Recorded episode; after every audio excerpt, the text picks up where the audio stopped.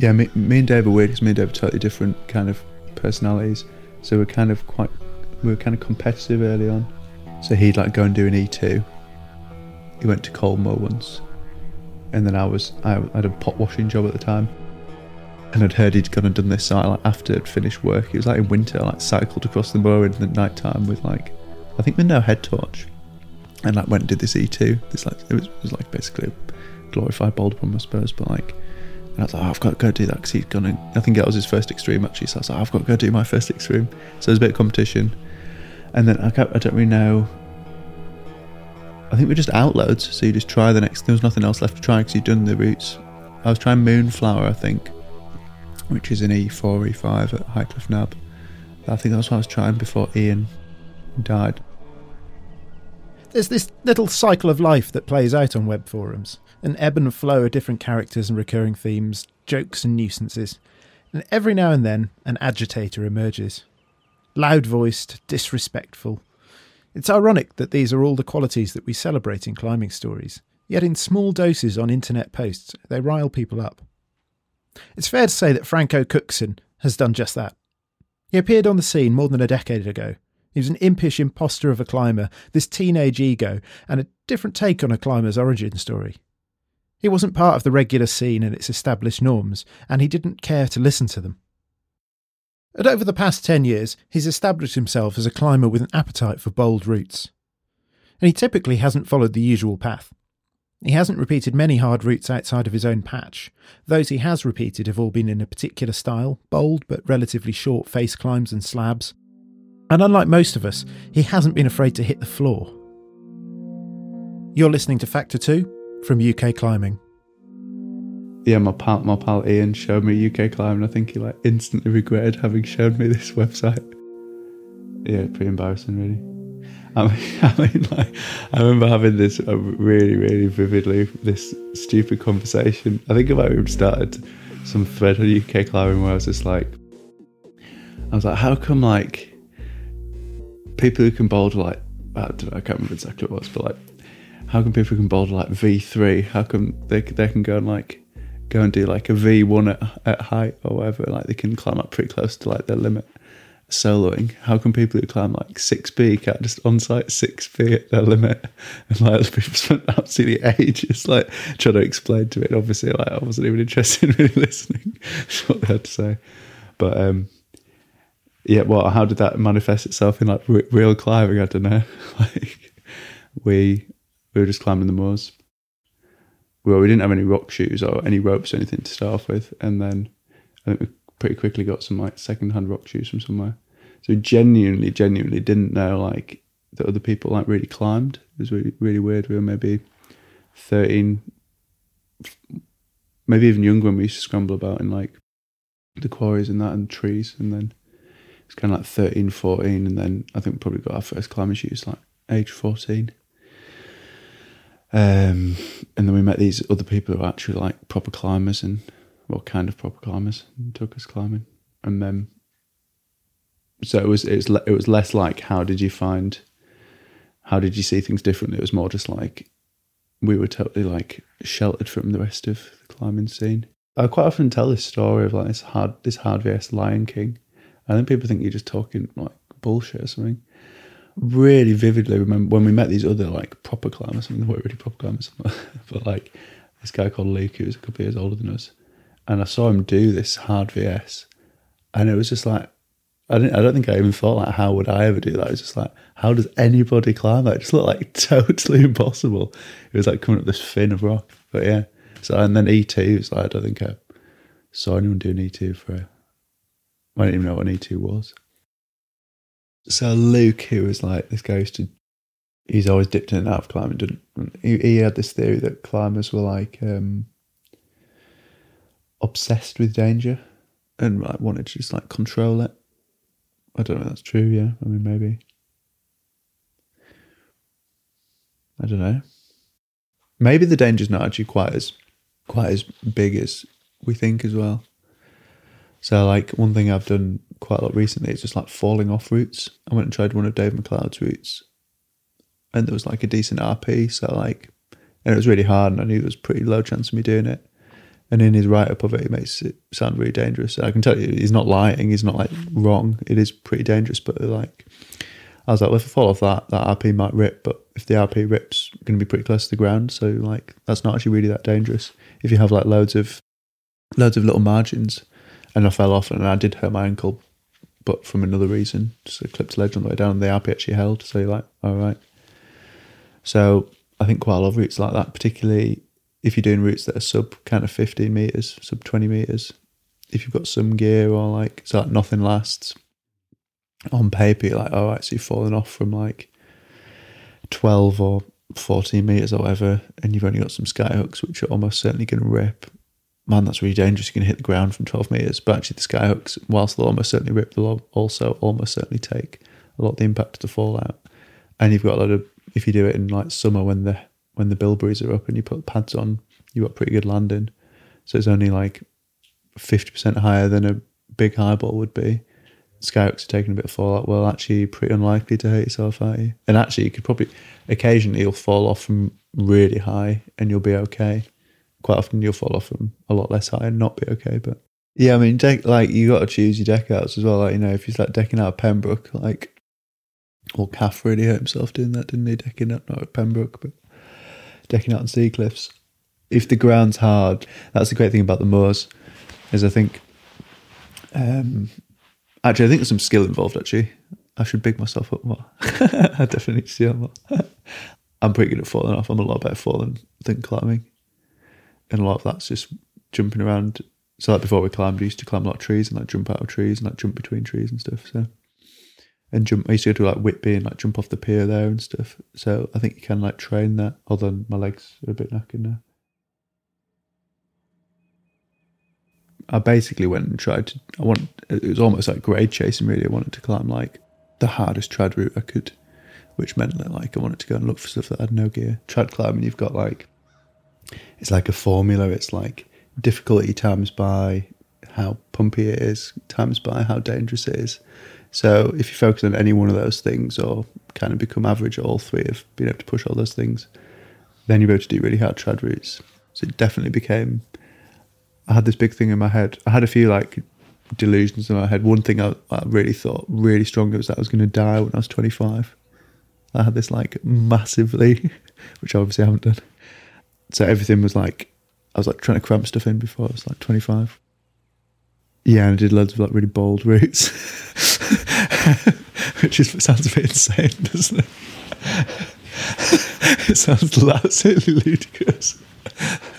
Uh, well, if you're really uh, I don't know. fatalistic, then maybe you're just like it's going to happen anyway. So, but it is going to happen. I think that's one of the things, like, because you are going to like. I mean, if you have a near death experience, you like time is totally not relevant. So, like an instant, you can have a, an infinite number of thoughts in like an instant. In the moment that you die, and everyone's going to die? Like, it doesn't matter if you get blown up, like by a bomb, you're still that instant. However quickly you die, it could be like absolute infinite ponderment and like thought about stuff. So, like in that moment, if you look back on your life or you have like these like really raw emotions, like what are you going to look back on? So, if you think, oh, I'm going to die, well, you know you're going to die. Don't you? Everyone knows they're going to die. It's actually like certainty, isn't it? Pretty much. If you have like that certainty of like, right, you're going to die, you have to kind of live. I mean, maybe I've gone a bit too far of like, you have to live the rest of your life like that's going to happen. Because if not, you're just like totally ignoring, you're totally ignoring reality, aren't you? So you can look at me and be like, oh, that's someone who's just like deluded and living like a total lunatic. Well, maybe not now, but like how I had done. But actually, it's like the other people who are like insane, isn't it? Because they're just like ignoring like what is certainty. It's weird, isn't it? Because it just sounds so grandiose, doesn't it? Like, oh, we're going to die one day. What, what are you doing about it? And you're like, well, you have to. It's a bit like saying, oh, I don't believe in anything, like God or whatever. And you're like, what have you thought about it? And then, like, oh, no, not really. Well, all right, you can be agnostic, but you have to have like thought about it, don't you?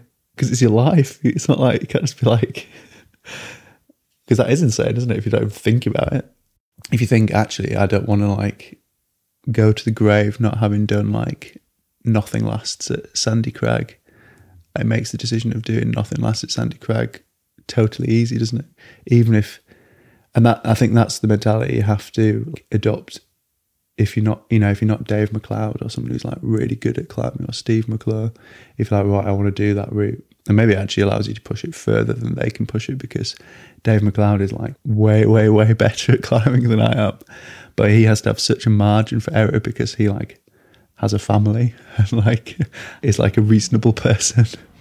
So like he has to have such a margin to do these like bold routes, to do something that's a certain level of boldness that actually like, like holds him back. Whereas actually, if you if you come at it from a totally different point of view, be like, right, I'm going to be way weaker and like way less good.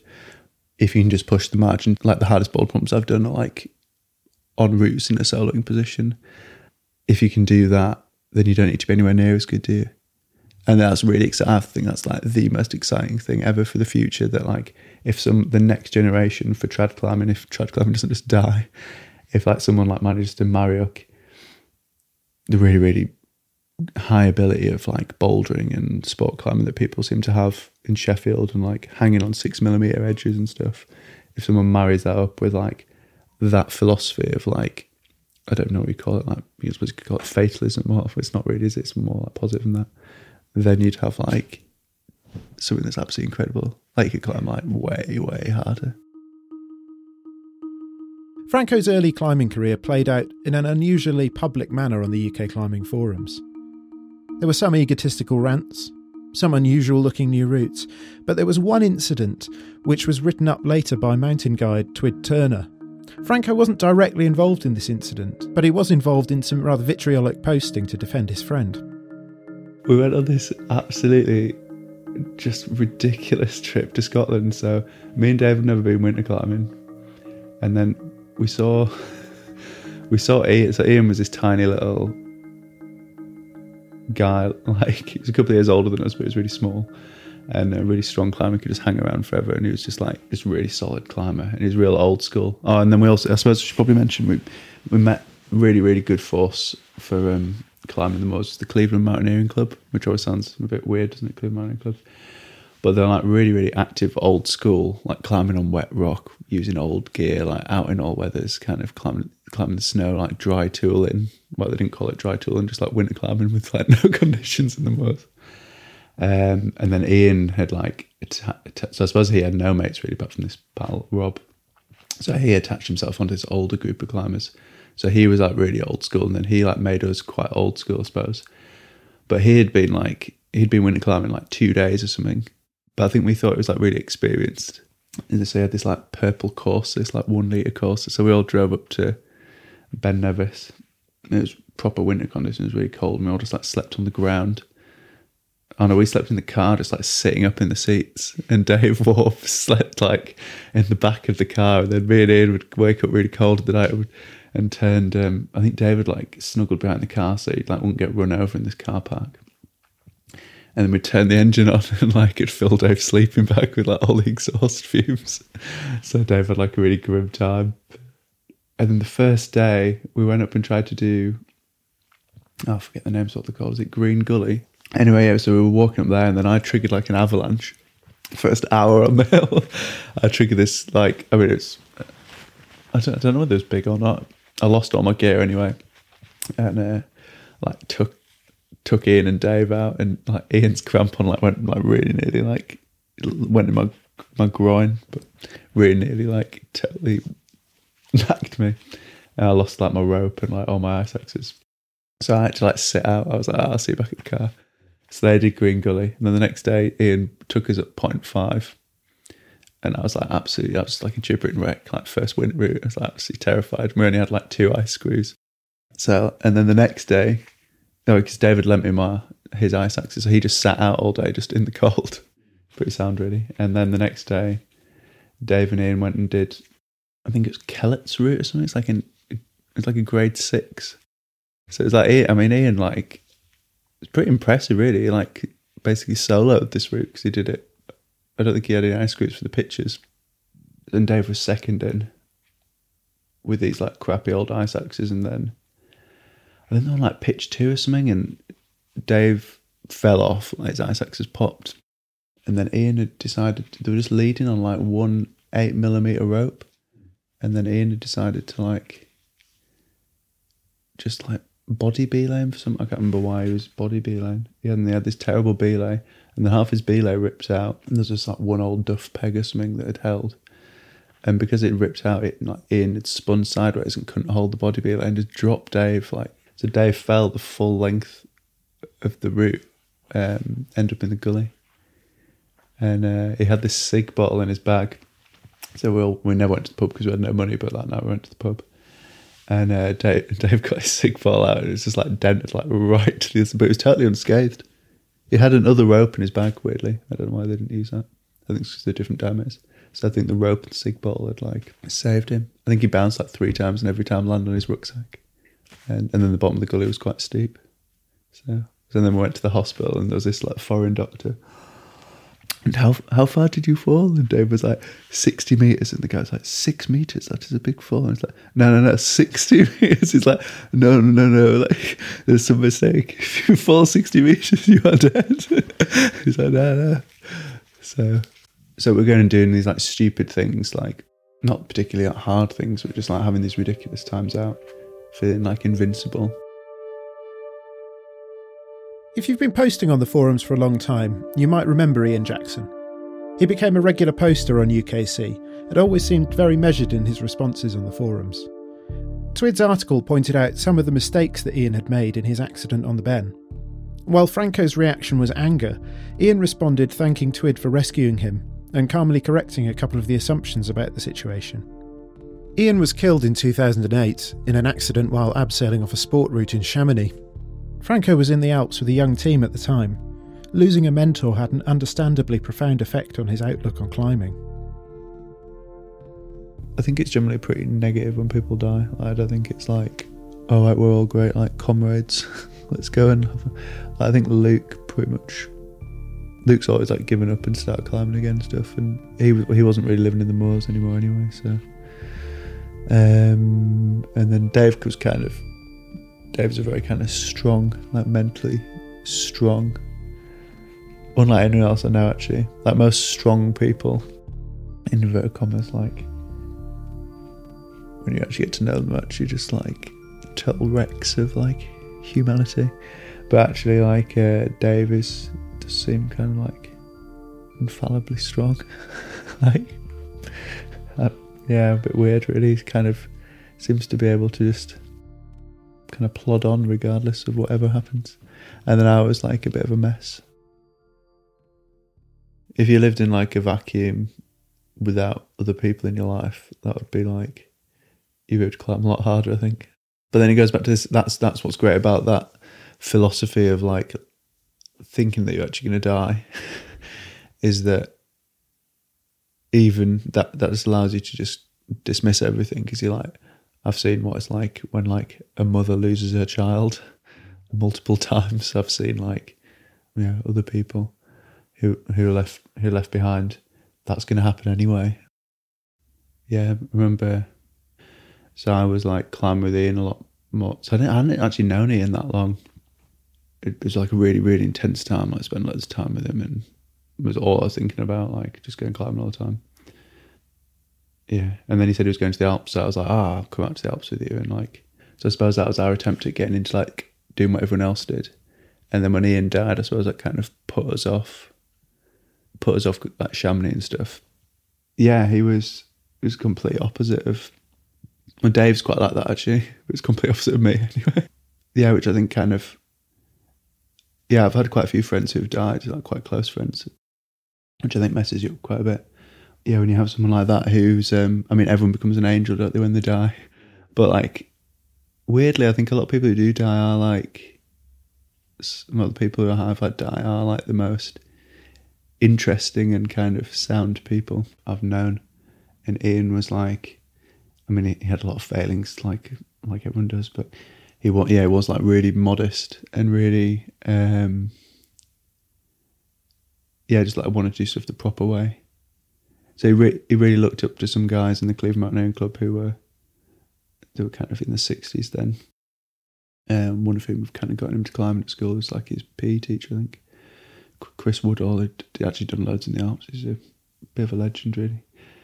so Ian wanted to go and do like you know he wanted to go and do like the proper routes on Pavey or like Scafell or whatever. Yeah, North Wales, and then he wanted to go and you know Chamonix went in solo, the Whymper Couloir and stuff, and you know wanted to do the Frendo Spur, and so yeah, and I think when someone dies, like all all the traits that they have that you don't have, are kind of really. That's I think that's one thing I always quite think when someone dies, I'm like, oh right, that guy was like, or that person was really th- like this, and like in a way that I'm like totally not. So like modest Yeah. or like um, solid at climbing rather than just winging stuff. And obviously think why did they die and I didn't? Or uh, yeah I don't know. So that uh, yeah I think it really messes messes you up when especially at that, that age. I don't know. It was like such I don't know maybe it's whenever anyone dies. I think it was it was really weirdly timed because it was I'd been climbing like two years or something, and I was like, right. And then obviously, I mean, you can imagine like everyone's parents knew each other, and like, like imagine what kind of like a harrowing experience it was. And then for Dave, who like hadn't gone to the Alps, and we came back, and it was like really weird, because it got it was like the end of like innocence and the end of like Ian. Um, and then I was, and then weird, really weirdly, like Ian's dad had a fish and chip shop next to the college that I was just going to. So then, like every day, I'd go and get chips from. I'd go to his fish and chip shop and just order like chips, and he'd always like give me some fish as well. And we like didn't really speak, but every day we had this like weird ritual. So it was like a really, really weird time, like a bit of a kind of maddening time, really. Yeah. So then, and then I remember, uh, I can't remember. What, I was I was trying something that was like maybe a bit harder, and Ian Ian was like was like, oh, I shouldn't be like top roping this route. I think I'd just started top rope and just fall into the Alps or trying something. And he he was like really disapproving and like saying, I should do it the proper way. Like, uh, it's really ridiculous. It's like being like in the 80s or something. I don't think anyone else cared to do it like whenever that was. And then, like I said, Ian was like really like old school, like everything has to be on site. And then I'd already had this kind of brief flirtation with like looking at a route. And then I found this amazing unclimbed line at um, Danby Crag, which kind of up to that point was just um, a totally neglected crag. Uh, and I found this array and I tried to on site and I fell off. And like it was like stupid to try on site anyway. So I was pretty lucky to get away with. I didn't really get very far anyway. I was pretty lucky to not hurt myself. But then, um, so then I, I really wanted to do this route, but I knew to do the route I'd have to like kind of cheat really, um, as I saw it then. So then I didn't like that was kind of like betraying Ian's memory because he like wouldn't have approved. Tom Ripley and man, he was out in the Alps at the time, and he had managed to score this apartment that had this hot tub, and we were all sitting in this hot tub, looking up at like the Dru or something, just after Ian had died, and I remember just thinking like, or we might have even talked about it, just like, well, we're either gonna have to like give up climbing or like the opposite, because you can't just plod on as usual like after that's happened. So I suppose I decided I wasn't going to give up because I didn't really have anything else to do. and then you're like, all right. And then yeah, and then it totally tallied with doing with finding this route. And then, and then at the time I was like, I probably was like solidly only climbing about E two, um, and this route that I found turned out to be an E eight. So I just worked the hell out of it. Was the Moose um, at Danby Crag yeah, I mean, I remember it just being like a totally pure, absolutely pure joy in every way, like total hedonistic delight, total like long term, like succeeded at life feeling, and just like amazing. I mean, the rocks just amazing on it, and the gears like quite quite bad, and the moves like it's just, the way I used to do the move was like you like go around this arete and you have to get really high left foot. And then like I used to like dislocate my hip a bit to like go around the corner and then do this reach. So it just like felt like per- it's perfectly designed for me. So like the holy grail for me was to always find like something that was like ludicrously bold. The weirder you are, so like if you find your weird, really weird attributes, so like if you're really tall and really lanky, or you're really like powerful and can like short, stocky things or really flexible. If you find all the things that the weirdest things about you, bundle them all together and then and then mentally try and find something that's really weird about you that you try and find a like a logical course for like doing bold routes and then you bundle all that together then you can find like a perfect it's almost like you've um like you've almost like like a you know like a jelly mold. You've almost in the rock you can find like something in the rock that's like a, to- a total opposite of you that kind of fits you totally perfectly. And then in theory you could you could do something that's like there's something you could do something that someone else couldn't repeat. So that's what i was always trying to look for. So i suppose nothing lasts is probably the the the easy the like actually no probably the move on the agori is probably more like because nothing lasts isn't that hard. That was like probably a bit bolder than other people could maybe do because it was like because you have to be willing to basically like land on your back i did a route called developments of truth that subsequently become a little bit safer, but that was probably about the limit of that for me. So I could do that move like pretty solidly. Whereas nothing lasts was like a little bit different because it was like really well, I fell off it. It was really quite insecure climbing.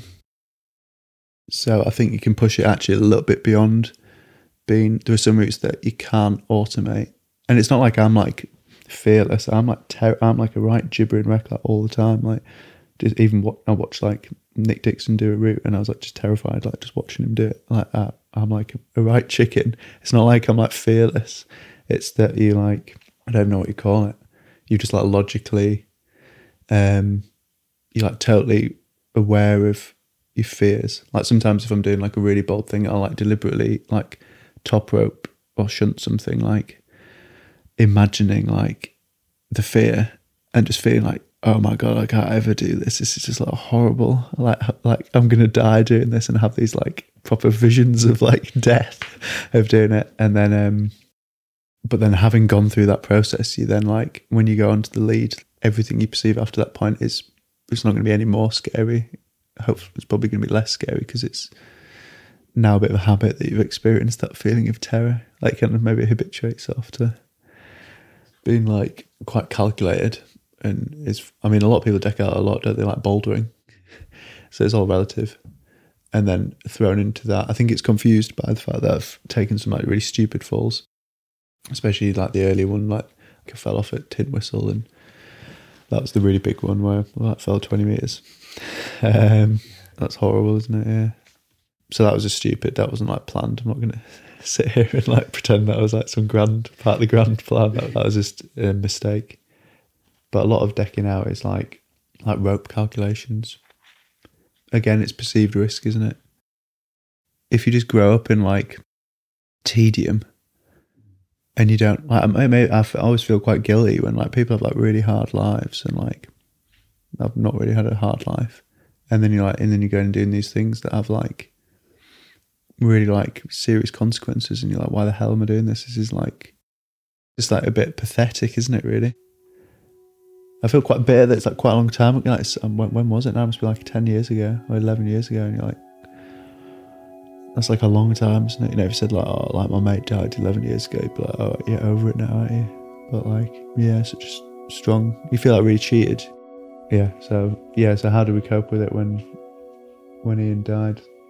Totally differently and quite independently. So I just went off by myself and Luke, God knows, Luke went off by himself. Yeah, it was pretty. I don't know. Yeah, it was weird. Weird. Yeah, I don't know. You, you never get over either. I don't think. Like when when someone dies, I don't think. One of the things that always feels really unfair when someone dies in a climbing accident is that the margins are so tiny. Twid commented about the accident on the Ben that if Dave hadn't hit the snowpack when he did, then Ian's belay might have ripped out and he would have taken the fall as well and it could have killed both of them. Ian made mistakes here that will be familiar to most of us who've been climbing a long time. A lot of the time you get away with them. But it only takes that one time.